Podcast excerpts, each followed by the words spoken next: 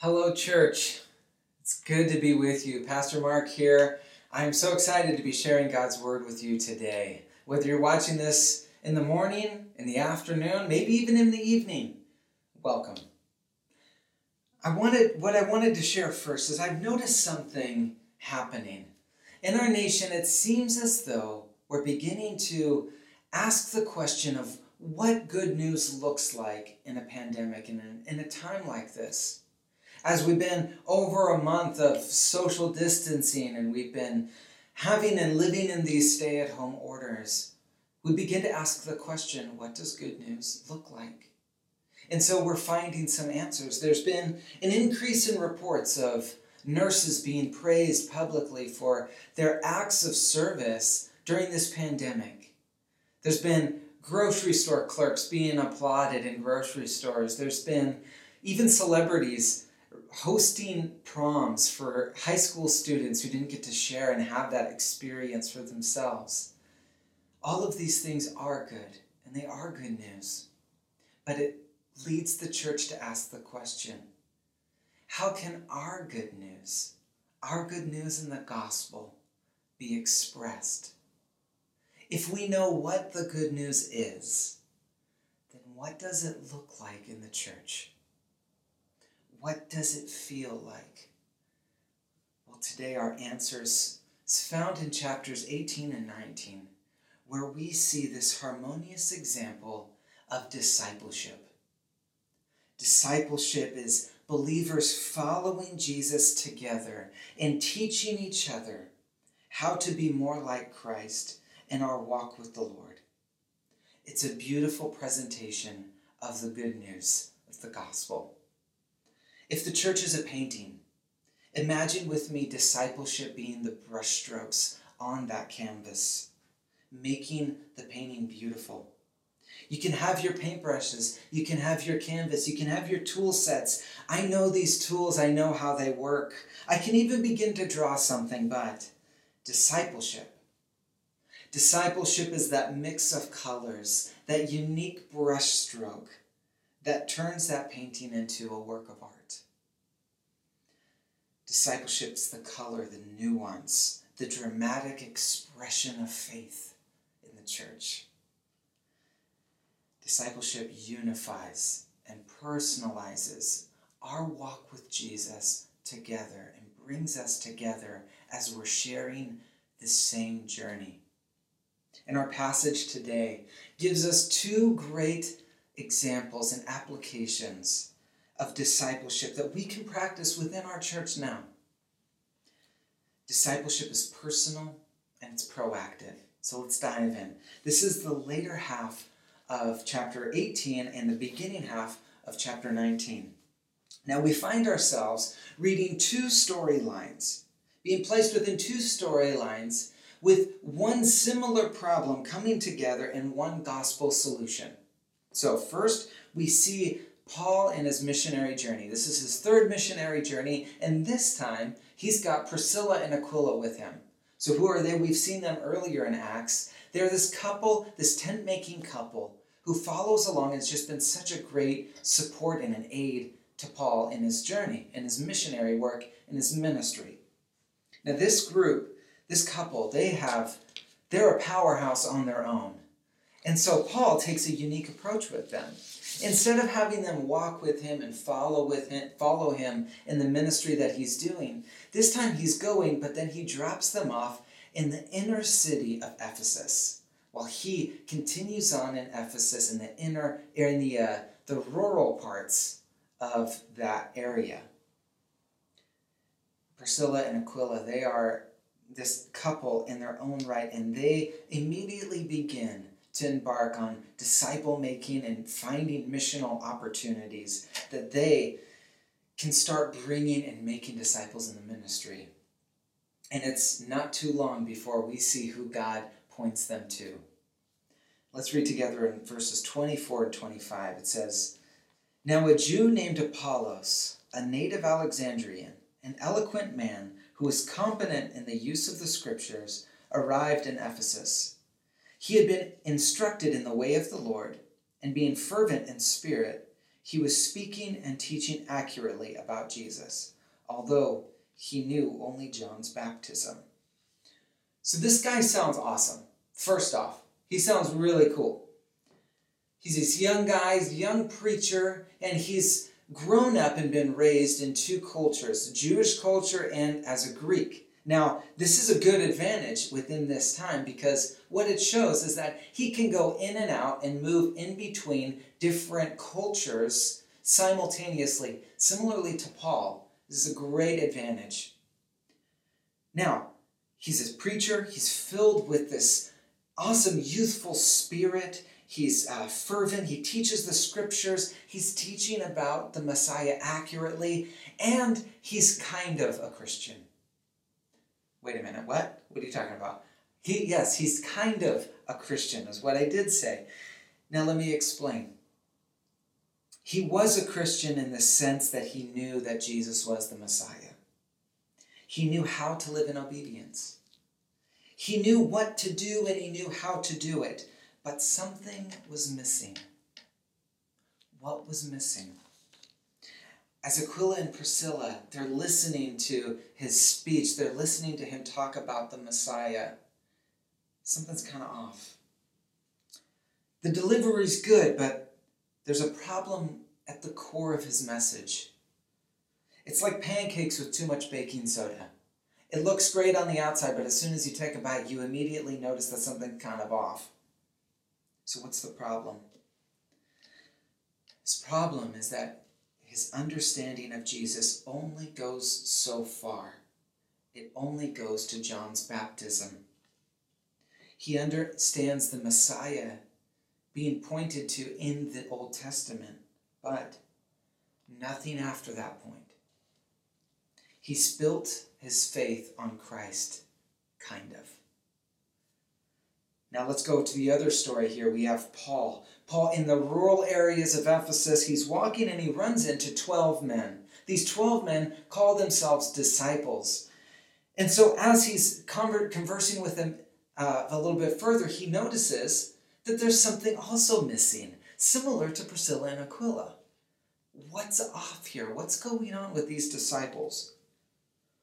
So he asks them in chapter 19, verses 1 through 3. This is what he says. It says, Paul traveled through the interior regions and came to Ephesus. He found some disciples and asked them, Did you receive the Holy Spirit when you believed?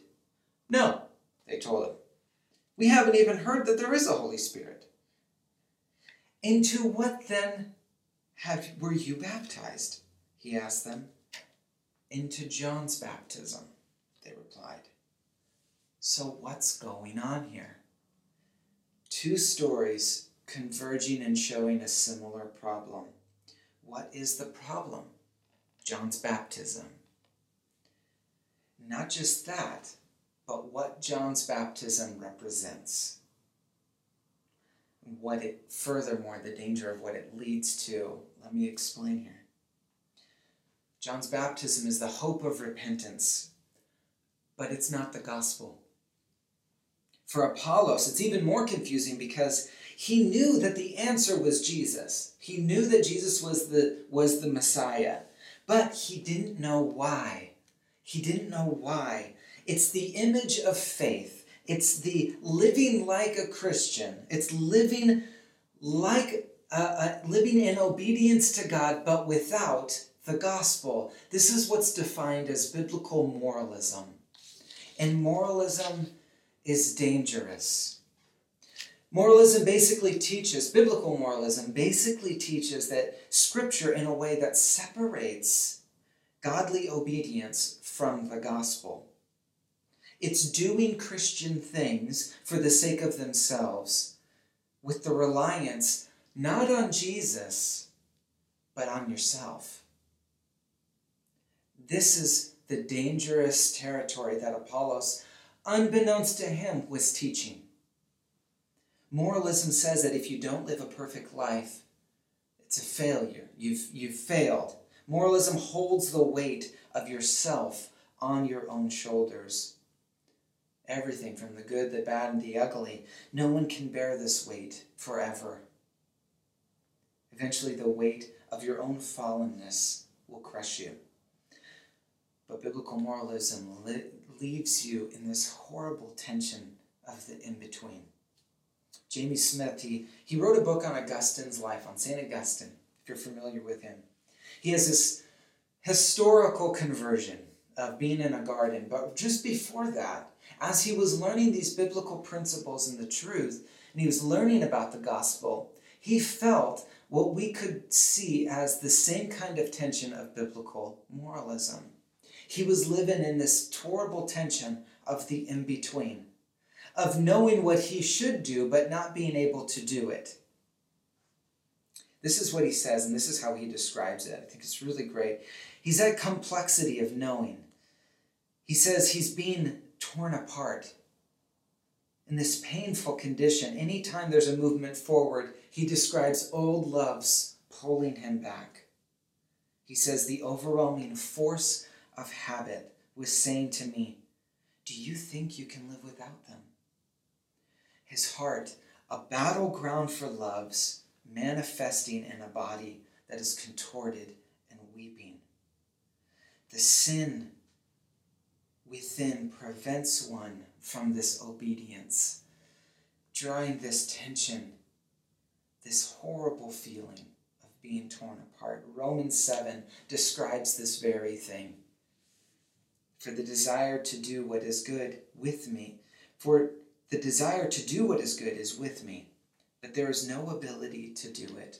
Verses 22, verse 23 For in my inner self I delight in God's law, but I see a different law in the parts of my body, waging war against the law of my mind and taking me prisoner to the law of sin in the parts of my body. Wretched man that I am. Now, we're all familiar with that because what he's describing is the depth of sin and the inner self and the, that sinful pull that we have. But biblical moralism does not help, and that's why it's dangerous because it says, live this kind of life all the while you know that that's there and there is no rescue from it. So, what is the answer? What is the answer and what is the rescue? The answer is Jesus. The answer is Jesus through the gospel, through his death and resurrection. We are saved and we find freedom from the bondage of sin. The gospel brings hope. The gospel rescues us. Two stories with one answer. And the two stories on the brink of collapse both find their hope in the discovery of the gospel. For the 12 men, the gospel rescued them from a further life of diving into their sin with this unknowing tension of biblical moralism, thinking that they're doing what is right when really there is no rescue. The gospel rescues them. And for Apollos, the gospel corrects by teaching him that there was a resurrection. There's grace. What does this have to do with discipleship? What does this have to do with discipleship? The gospel is the answer to the problem of moralism. If the gospel is the answer, then discipleship is what the church uses to combat it. Discipleship directly fights against the belief of an individual moralistic attitudes by making believers one body in the church together. We aren't alone. We are unified in the Holy Spirit, and it prevents no one, it prevents people from not being islands, from being alone in themselves, but being drawn into a group together, to be drawn into a family. So let's see how this is played out. Discipleship, these brushstrokes of grace. So, thinking through the importance of discipleship in the church, here are the two takeaways that I'd like to share with you and how discipleship can be practiced in the church. So let's head back up to verse 26 and we'll see how discipleship is personal. Verse 26 says, He began to speak boldly in the synagogue, After Priscilla and Aquila heard him, they took him aside and explained the way of God to him more accurately. This is a beautiful picture. This is a beautiful picture of discipleship and the personal element, the personal touch of discipleship. Let me show you. Here's this eloquent man, this eloquent, fervent young man capturing audiences and preaching with the preaching of Jesus. But who should befriend him? But this unlikely, hardworking tent making couple. They invite him into their home. They take and they, they take his correction and growth as their personal responsibility. They are making discipleship personal. They see more in him than what he sees in himself because they hold the answer of grace in the gospel. Imagine this, con- this conversation of unlikely friends. They say, Apollos, you know the task that Jesus gave, but you don't know the help that he gives you to do it. You know the call to break with the past, you don't know the great power to live in the Holy Spirit. This is a theological infusion of grace and personal discipleship. Turning disciples' heart of self dependence into gospel saturated reliance on grace and the gospel. It is beautiful. And he didn't have to do it alone. God brought people to him through friendship. Personal discipleship is so amazingly expressed. And I remember hearing a similar story like this from an old pastor on a Sunday. Number of years ago, and this example that this life experience of discipleship, this old pastor shared with us. He was describing the beauty of discipleship. He said that he was a new freshman in college and he just arrived to the school and he got his books, he got his stuff, and he and he goes down and he sits and he finds his dorm room and he gets settled in. In his dorm, it was settled in, and his his desk was right up against the window, and that window overlooked the main street. It was on the ground level. Well, the worst day of the week came. It wasn't Monday like you would think, it was Sunday. Sunday was the worst day for him. Why? Well, because Sunday was everyone's day off and he hadn't made any friends yet. Sunday was that painful reminder of the awkward loneliness that he had felt on being new and not having anyone to fellowship with. So, what does he do? He decides to bear this awkward loneliness by being, seeking comfort in his books. He starts studying, he starts reading, he starts studying his classes and getting things, but all of a sudden he's surprised by this knock on the window. He looks up, and to his surprise, he finds something quite surprising, I guess. He finds a group of elderly people looking very closely in the window at him and very concerned as to why this young man is not spending any time with anyone on Sunday. Now, he's kind of alarmed at this because they're really close to the window and they're looking at him and they ask him what he's doing. When he tells them that he's there studying and he, you know, he's not he's not doing anything that day. Well, this this group is not going to have that. This group decides that they're going to take this, this young man under their wing and they're going to take him to church. You wouldn't, I don't think you would find this in Seattle nowadays, but I think it's a wonderful, it's just this really funny picture of this group of elderly uh, people waiting outside for this young man to get ready and they're going to take him to church. So they, they do that. They wait for him, he gets ready, and he kind of unsure of this group, he just goes along with them. And afterwards, he says, it was kind of strange because we went to church, and then afterward, they took me to a diner. They bought me pie, and they kind of like sat and watched me eat it while I was. It's kind of like your grandpa or your grandma's watching you eat her pie, and they're just sitting there and they're watching it, watching him. And then they begin to ask him questions. They begin to talk to him. They begin to get to know him. They start this conversation. And as they get to know him, he starts to break down some of his barriers. And he sees the genuineness of their friendship. During this time at the diner, he begins to open up about his past. He begins to talk to them about his concerns of being a college student and not having any friends. And he begins to express some of his worries. And as he reflects back on this, this is what he said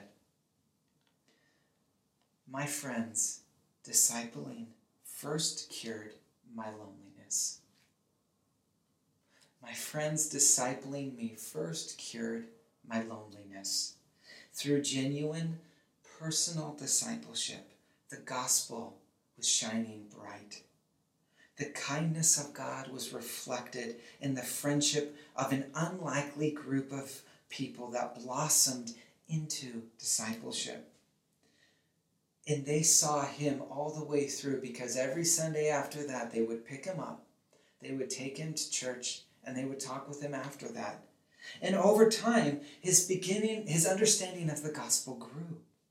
He came to faith through them and later embodied what they taught him so that he would grow up to be an older man, taking on and discipling younger people. This is discipleship at its finest, when the beauty of the gospel is visible through the harmony of personal discipleship. And this is exactly what happens to Apollos. Priscilla and Aquila help him understand the grace of in the gospel. And what does he do? What does he do? Filled with this new understanding and empowered in this new gospel, uh, this new gospel discipleship that has just been um, equipped him to now go off, and in verse 27, this is what happens. He goes off and he starts his own missionary journey. Verse 27 When he wanted to cross over to Achaia, the brothers and sisters wrote to the disciples to welcome him. After he arrived, he was a great help to those who by grace had believed. For he vigorously refuted the Jews in public, demonstrating through the scriptures that Jesus is the Messiah. And later in, in 1 Corinthians 3, Paul describes Apollos' help in Corinth. What then is Apollos? What is Paul? They are servants through whom you believed, and each has the role the Lord has given. I planted, Apollos watered, but God gave the growth. Gave the growth. Apollos was helped and he became the help to other disciples. Priscilla and Aquila make discipleship personal, and then he is able to see what that good news looks like and bring it to another city to share the same good news by helping people see the same grace that he saw. Discipleship is also proactive. Looking back at Paul's story, he wasted no time in correcting these 12 men. So let's look here at chapter 19, verses 4 through 6.